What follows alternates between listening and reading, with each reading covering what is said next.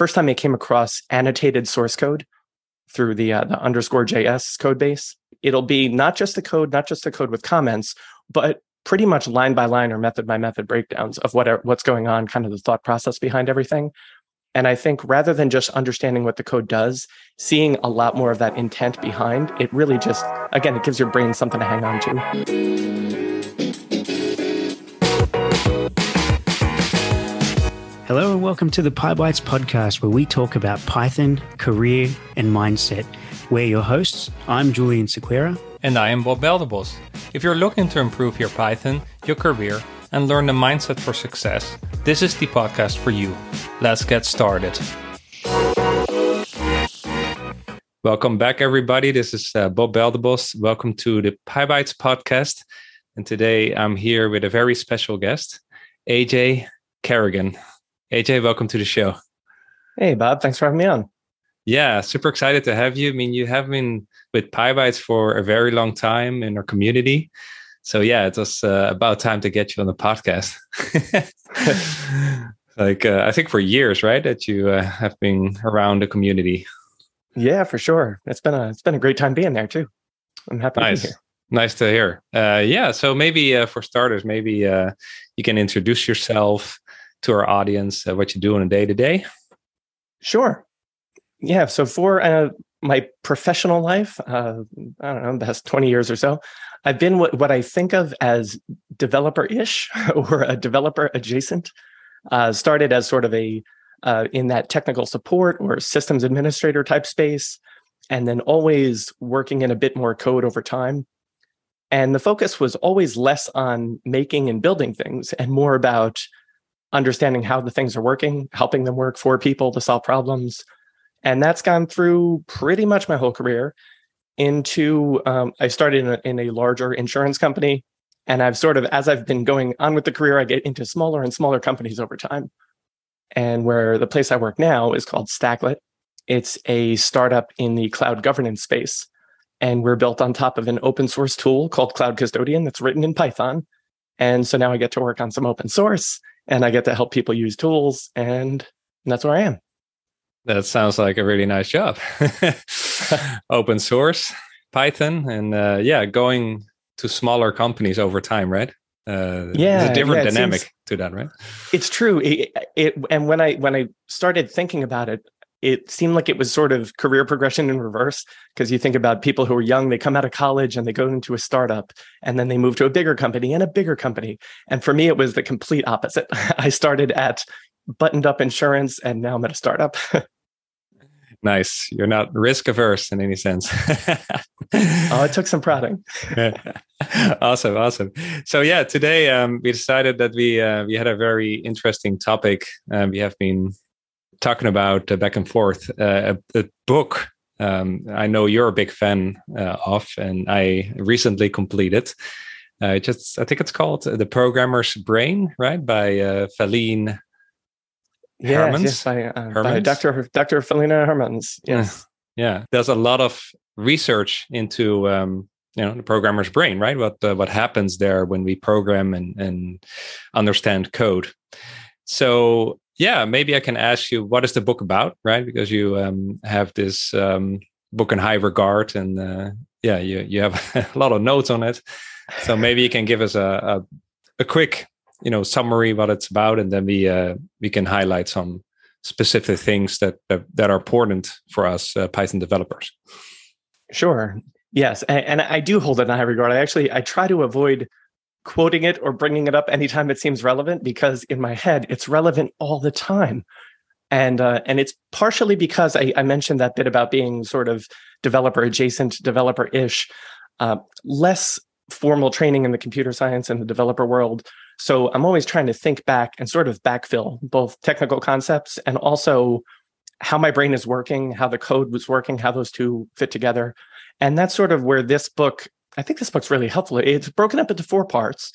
And so one's on reading code, one's on thinking about it, uh, third part's on writing better code, and then on collaborating. And I think those are really, those are, it's a useful progression it's four different parts and even though it's it's talking about cognition how the brain works how the code works and that sounds like it might be in in some kind of nerdy stratosphere i think that what it talks through is so approachable and so applicable to just daily work that that's that's what I like about it. Yeah, it's it's very readable and uh, very relevant and very accessible because these studies can be very technical, but uh, she def- definitely man- uh, manages to bring it back to um, very concrete examples and uh, make it very relatable. Um, yeah, and, and, those four parts, uh, indeed, I agree. Those are high level, uh, important aspects of of our developer jobs. Um, so yeah, maybe we, we can get into some nitty gritty, some uh, some details. Like what are what are some of the lessons that really stood out for you? Yeah, one that comes up, and I know it was important to you too, is this whole idea of chunkability, where whether you're you're reading code or you're writing code, your brain is always trying to look at that and and group it into little chunks. Sort of like the first time I remember hearing about chunkability for your how your brain works is with phone numbers you typically have phone numbers that are broken up into smaller number segments. And the same sort of processing happens when you look at code. Your eyes look at it and you're trying to break it up into pieces. What's a variable name? What's a method name? And what are the properties of uh, of code that help or hurt that sort of chunking process? Yeah, I, I think like um, it might be in that book or or somewhere else, right? When you just memorize a bunch of random numbers um, or random letters even then it's very hard, hard. But if you form it into a sentence then it's very easy because that's where you chunk them into more meaningful things. Um, and in that sense i think she also says that learning or knowing about common design patterns is a good thing right? For, for that same reason that um, yeah it's it's kind of a chunk of knowledge that explains a lot of of what's going on in the code base potentially, right? Yeah, for sure. There's design patterns, and there are a bunch of these different, uh, and there's the, the concept of beacons too, where there are little little pieces, whether it's the way that a variable is named, or the name of a method, or a design pattern, or a comment, just little pieces for your brain to latch onto to help put that a little piece of code into context and help make sense of it, so that it doesn't seem like a little island. I think about it almost like when you're driving around town uh, in the times before GPS, you would take a couple different routes and you would fill in that fog of war, the map around town. And over time, you'd kind of piece those together and you'd see how everything knit together. And if you just lean on, say, GPS and you don't you don't think about it, then you've got some discrete pieces of knowledge, but they're not really they're not globbing together. Awesome, awesome example. And okay, then then we move into German German no, germane load. germane load. But what, what is that and, and why do you think it's important? Yeah, germane load I think is interesting. They they t- uh, she talks about it here as the the work required to encode thoughts to your long-term memory. And so that's if you're if you've ever felt eh, I'm sure we've all felt this feeling. You're looking at a new piece of code, you're trying to get something done and it's like you've maxed out your brain capacity on understanding the, the code that you're looking at on trying to understand the problem or solve it and there's no brain space left to record those memories for later. So you go to look at it later, and it's like all the work you did has gone. Uh, and you may notice this if you're in more of a, a, mentorship or a teaching role. You're working with someone trying to help them understand something, and then they come back the next day, and whatever you talked about is gone because uh, and this is sort of a, a, shout out to kelly and sean at, at, teaching python like this is not a linear progression of teaching. You're getting a bit you're losing a bit. It's it's sort of an erratic journey of learning things. And that germane load i thought was a, an interesting way of, of framing that. Cool. And on that note uh, she talks a lot about those three components right? Uh, the long-term memory the short-term memory and the working memory right? Oh so.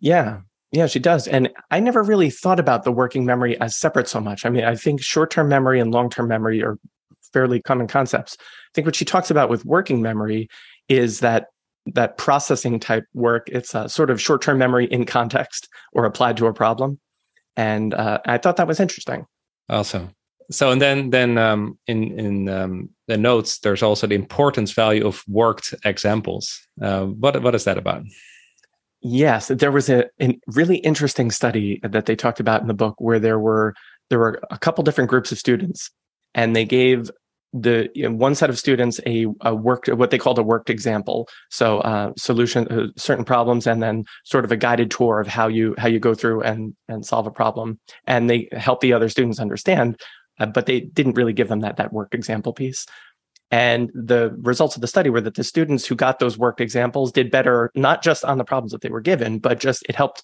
build up their skills more generally so they could apply that elsewhere. And what it reminded me of on the code side is uh, the first time I came across annotated source code through the uh, the underscore JS code base. This was years ago. It, there's you can still see it today though. I, on the on the web, go look for underscore.js uh, source code, and it'll be not just the code, not just the code with comments, but pretty much line by line or method by method breakdowns of what what's going on, kind of the thought process behind everything. And I think rather than just understanding what the code does, seeing a lot more of that intent behind it really just, again, it gives your brain something to hang on to so that it, it just makes more sense and it's easier to connect to other thoughts later. And annotated, you mean like um, not like type hinting, but like actual notes taken uh, on a printed uh, out code. Yeah, I, I, think if you came and looked at it today coming from a Python context, you'd probably think, oh, this looks a bit like a Jupyter notebook because it kind of uh, it, it, interleaves code and and prose. So it's almost like the uh, how you, you can have code and markdown cells in a Jupyter notebook, similar right. to that. So that's that's a great teaching tip then as well, right? Like um, if we would teach somebody how to code, not just give them the code, but actually uh, annotate it and and make notes around it can be extremely useful, right? Yeah, and it, it also it seems a little bit counterintuitive sometimes because it feels like I think some of the the objection to that sometimes is that you're you're providing a little bit too much, you're hand holding too much. And if you're if you're leading someone along, then they're not going to be developing those skills themselves. There's this sort of intuition that no, we have to teach a person to fish and, and that sort of thing. And, and that's true. But I think showing how you've done it, even even if it includes, and I think this is why uh, Twitch streams have gotten so popular. I don't, I don't watch a lot of them myself. I don't know about you, but uh, I think what ends up being popular a lot of times is not just the straight path to some successful end, but a lot of the meandering along the way and some of the missteps that you make. Yeah, then that's that's totally true, and I can attest that from my experience. Like um, a lot of what we see on YouTube is very polished, and you see only like the final result, as if code was going to be written perfectly, right? Um, but my code clinics are way more raw in, in the sense that they see my process and how I can get there. So I, I think they get the first hand experience part of that chunking and how I get to that chunking ability, right? And and that's often not shown um, because it has, uh, you know, it has a lot of failure in it as well. And uh, yeah, it's uh, it's kind of took me a while to kind of open up and show that process, knowing that I'm I'm making mistakes all the times, and that's fine. You know, that's actually where where you you that's valuable insight. Um, yeah, so uh, interesting, interesting. So okay, moving on then. Um, there's semantic wave, another uh, relatively technical term. But what's that about? Can you uh, expand? Yeah, and this one is another one. It sounds semantic wave. It sounds very. Uh, it sounds very official. I think very uh, technical. But the idea is that when you're teaching a concept or learning a concept, there are various levels of abstraction. So you might come in uh, uh, finding through real life metaphors or something where it's very abstract. You're not talking about the specific code concepts, and then at some point you learn the the more concrete. I something that comes to mind is multi-threaded code you might you might think about concurrency multi-threaded code something like that and you think oh well this is like waiting on a line in a shopping in a supermarket and there are a lot of people in the line and you add another line and so you can spread that load across two cashiers or something like that and and that's helpful i think it's helpful to get a, a handle on why you're doing something what might help but if you don't bring that to a more concrete level to understand actually what's going on under the hood then it's going to it's going to totally lose you. This came up on a, a recent episode of, t- again, teaching Python. Hi, uh, there is a uh, someone was on there talking about how he used to teach things at too high of a level of abstraction because he thought it was being beginner friendly, and then it would turn out that the the students wouldn't really know they wouldn't know the the right names for concepts. They wouldn't know how to look it up. They would feel kind of lost outside. They got uh, once i got outside that little walled garden of knowledge, and I think the idea of a semantic wave is that you're just always going back and forth, bringing things abstract, going concrete, and going back and forth to, to fill in your knowledge. Interesting. Yeah. So, although the supermarket example makes it easy to understand multiple multi processing, um, it's still far removed from the technical terminology you will need to understand it, right? So, you kind of need to attack it from both sides, right? Yeah, and I think the interesting piece there is that you need it from both sides, and you and you kind of you bounce between both yourself, and that's why I, that can be really frustrating if you're trying to teach somebody because you think which which level of abstraction should I be at right now, and you sort of have to feel it out for you and for the person who's learning uh, when when you're yeah. Learning. Pl- It's- plus, it's you might have people in the class or in your session that have different levels, right, and have different learning styles. So there's this whole plethora of of different things to take into account. Yeah, teaching teaching is is challenging. That's For for, sure. Um, yeah, and we should all tune into teaching Python. Some some good content there as well. Shout out. so there's there was no money exchanged. oh no no. it's uh it's all good. Uh, cognitive dimensions of code bases, and yeah, I think co- cognitive uh, will give us a lot to talk about because, well, I- I'll let you lead it, and I'll, I'll chime in. Sure. And the idea here, this was sort of an adaptation from a, a- an earlier concept called cognitive dimensions of notation, uh, but it was applied to code bases. So the idea is that any code base that you're looking at has a bunch of different properties, and there and some of them are in conflict with each other. But there's uh, some of them, just to, to give an idea, are things like error proneness or uh, progressive evaluation, which is the idea that you can have an idea that's not fully formed and correct, but you still get some useful feedback. And I think the thing that's interesting about this is that you that at some point when you're writing code, you're making trade-offs, not always consciously, but you're making trade-offs on different one dimension versus another. You might say, I'm I'm doing something that needs to be uh, that is for quick evaluation, like you're working in a sort of like a, working in a REPL. And in, in that sort of case, you want fast feedback. You want things that are uh, that can run without being completely perfect. And the trade-off there is that some of the stuff that's coming out is not going to be perfect. and uh, and that's I just think it made me think of a tool, uh, a, a Python tool I use called uh, VisiData. Uh, it's a package for looking at data, looking at uh, at data in the in a tabular format in the terminal, and it is great for giving fast results for just looking at a file, getting some quick stuff back. Um, and it lets you mess around with partial Python expressions, partial stuff. It's it's it's a it's a tinkerer's fiddler's type tool, which means that it consciously says we are not going to be perfect. We're going to hit that 80% case and do it quickly and make you happy. The idea is that we're always making these trade-offs and it's interesting to just make sure that you're doing it on purpose and in a way that that fits with the expected use of your project.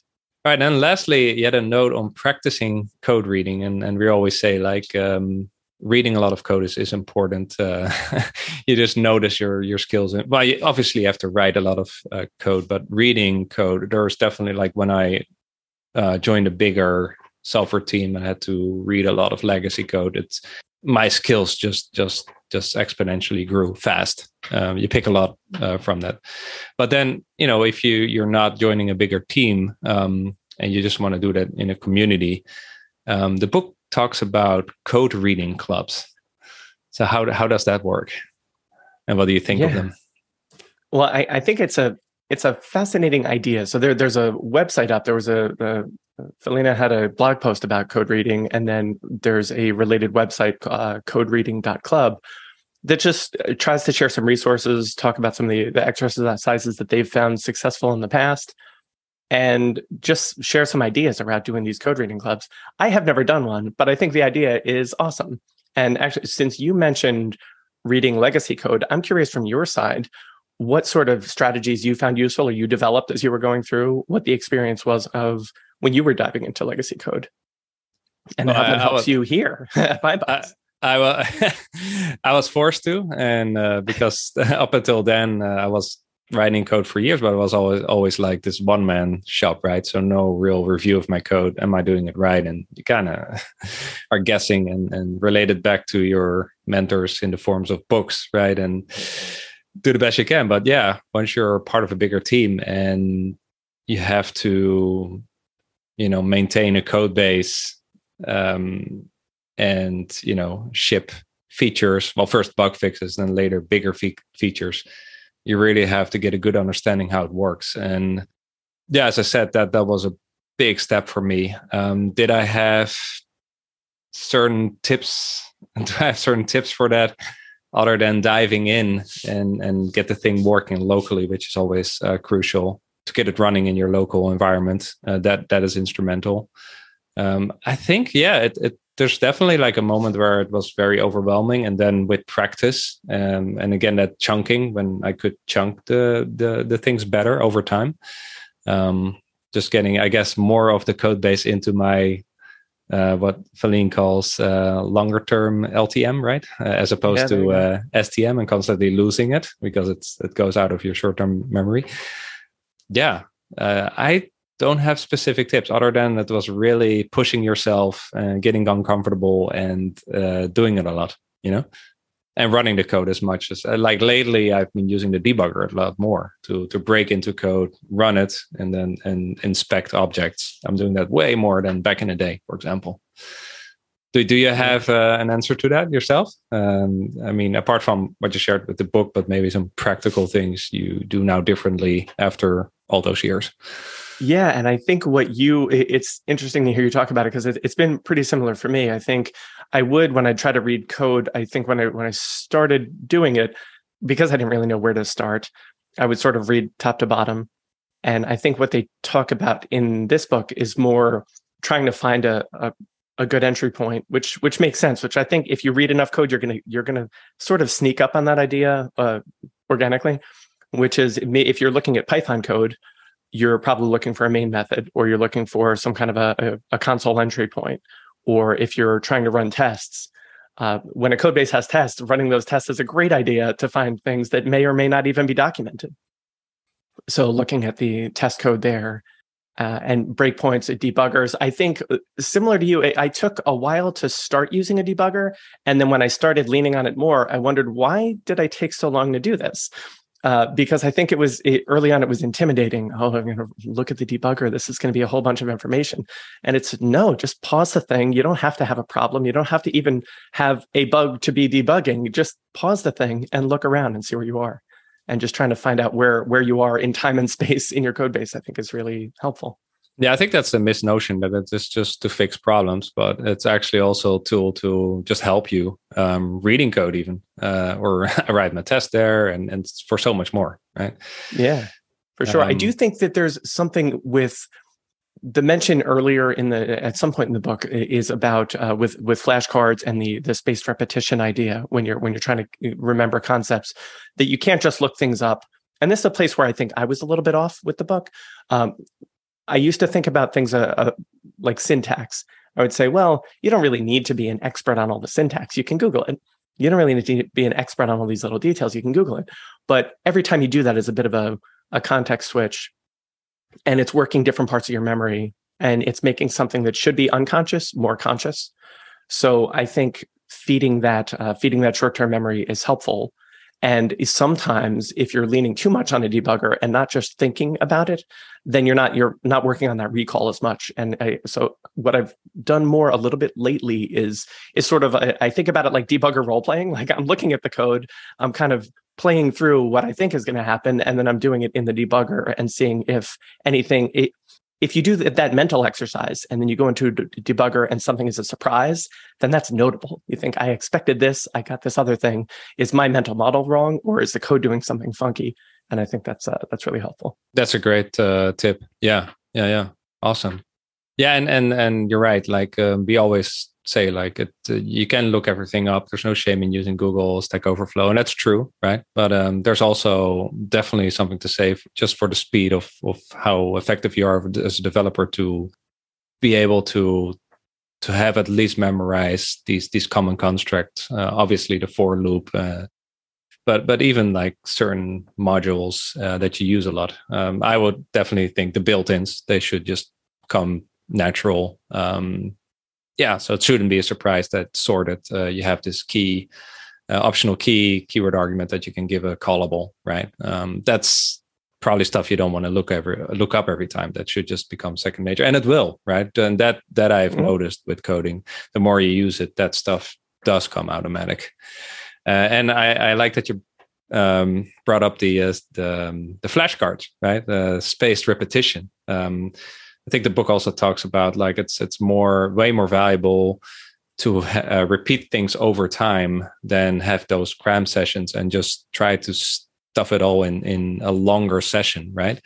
Um, and that's I think why the bytes um, the platform is working so well um, is that people come back and they code every day, and it's you kind of get that spaced repetition. Although that you do different exercises, right? But they're up, doing enough. There's there's a lot of repetition, right? Um, just how you solve problems, uh, and that that really works for people. Um, so for sure, I and that's I remember when I first came across PyBites, that was seeing those exercises was really helpful. And then the forums. So for anyone out there who has tried the PyBites platform and not really dug into the forums much, I would say go check out the forums.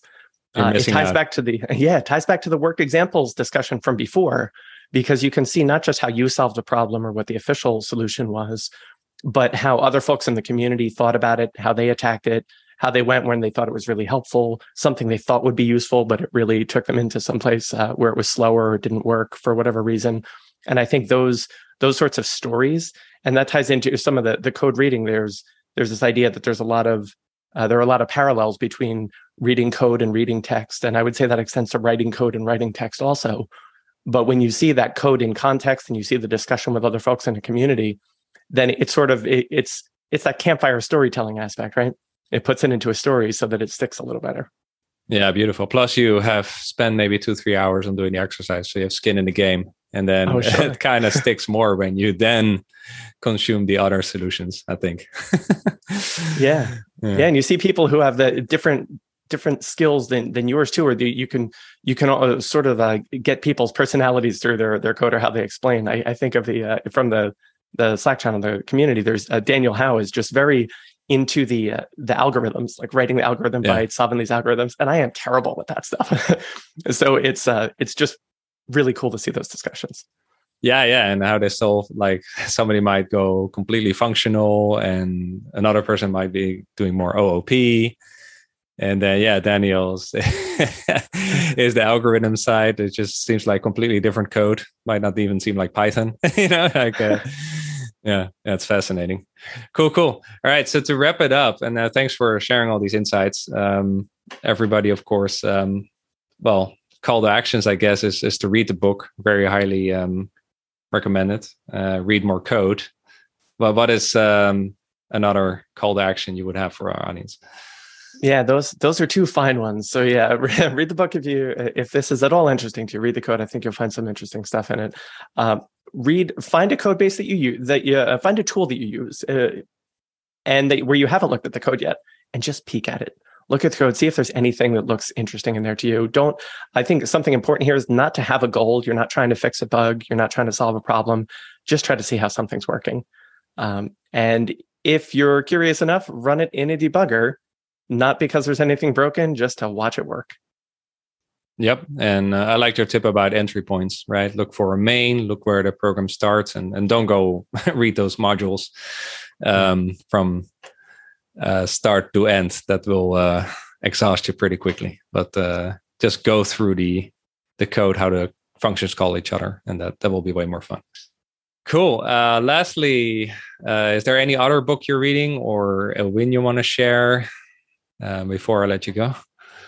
Yeah. I, so when you mentioned the the books, it, I had a book just land in my mailbox recently and i thought oh this is kind of cool. Just sort of uh, got a book and it was called uh, an unintended voyage uh, and uh, by i think it's uh, marshall marshall ryan maresca and it's the 13th book in a series or in, in a world and i think that's that's just really interesting to me to come into a series. Usually i would want to start at the beginning uh, sort of like we were talking about with code right? You start at the beginning keep going um, but i thought what the heck? I'm just going to read this book and i thought diving into a world that was so established it made me think it was almost like the fiction equivalent of reading legacy code because I'm like, oh, there, there's this world. It's been around forever. I was not a part of it, and now I've come in at the end.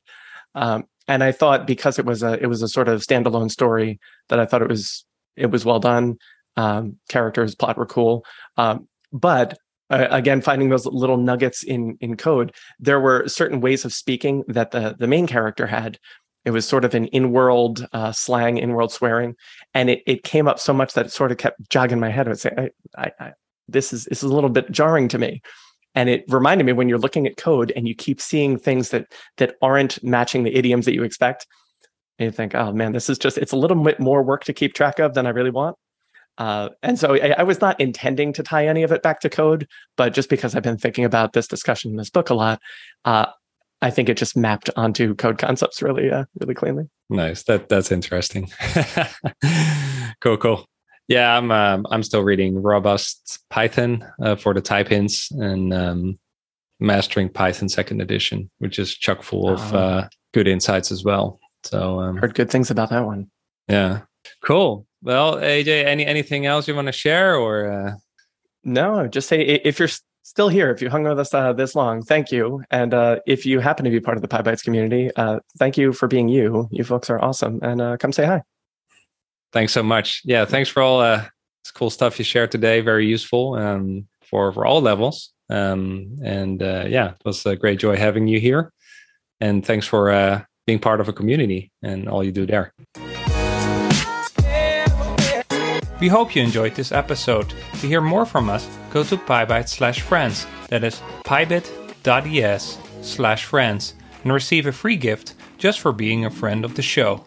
And to join our thriving Slack community of Python programmers, go to PyBites slash community. That's pybit.es forward slash community.